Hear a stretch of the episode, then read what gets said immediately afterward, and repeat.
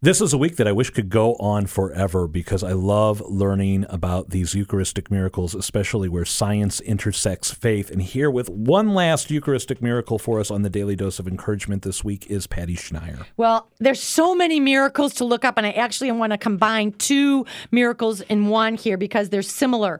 They're two very recent miracles. The first one is in Tixtla, Mexico, happened in 2006. October 21st, 2006, at St. Martin of Tours Parish. It was during a retreat. First parishioners, Father Leopoldo and another priest, were just distributing communion, and they were assisted by a religious sister.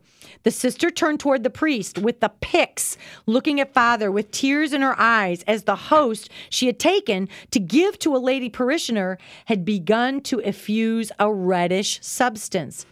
The bishop convened a theological commission between 2009 and 2012, which reported number one, the reddish substance analyzed corresponds to blood, in which there are hemoglobin and DNA of human origin.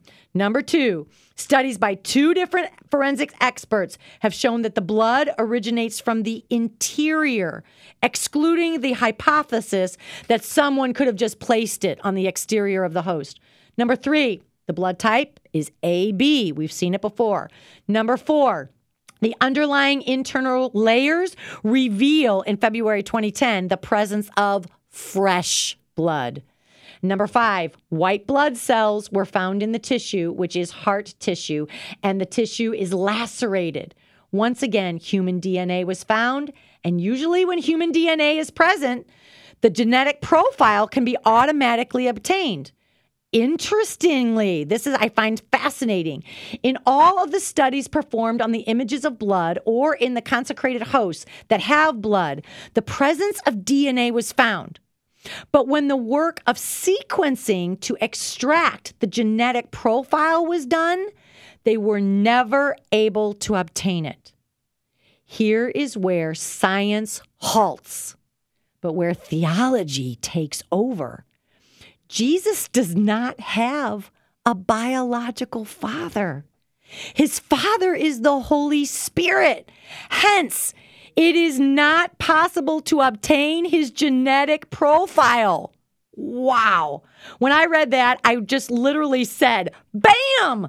It's so incredible, the seamless truth of our faith. I just find that just incredible. Finally, I have to talk about the Eucharistic miracle of Legnica, Poland in 2013. Again, we got to go to all these places around the world. Very similar to the miracle in Buenos Aires. A host was accidentally fell to the ground during the distribution of communion. It was placed in a container with water closed in the tabernacle. After two weeks, the host had not dissolved and a red spot had appeared. Over time, the stain changed color from deep red to brown. And then the sample was taken to scientists who found DNA. And in their report, they said it's similar to heart muscle with alterations that often appear during agony. These results are all similar to the results of Lanciano in 750 AD, Buenos Aires in 1996, and Tixtla in 2006 in Mexico. Over time, over continents, over numerous tests, they all reveal the same.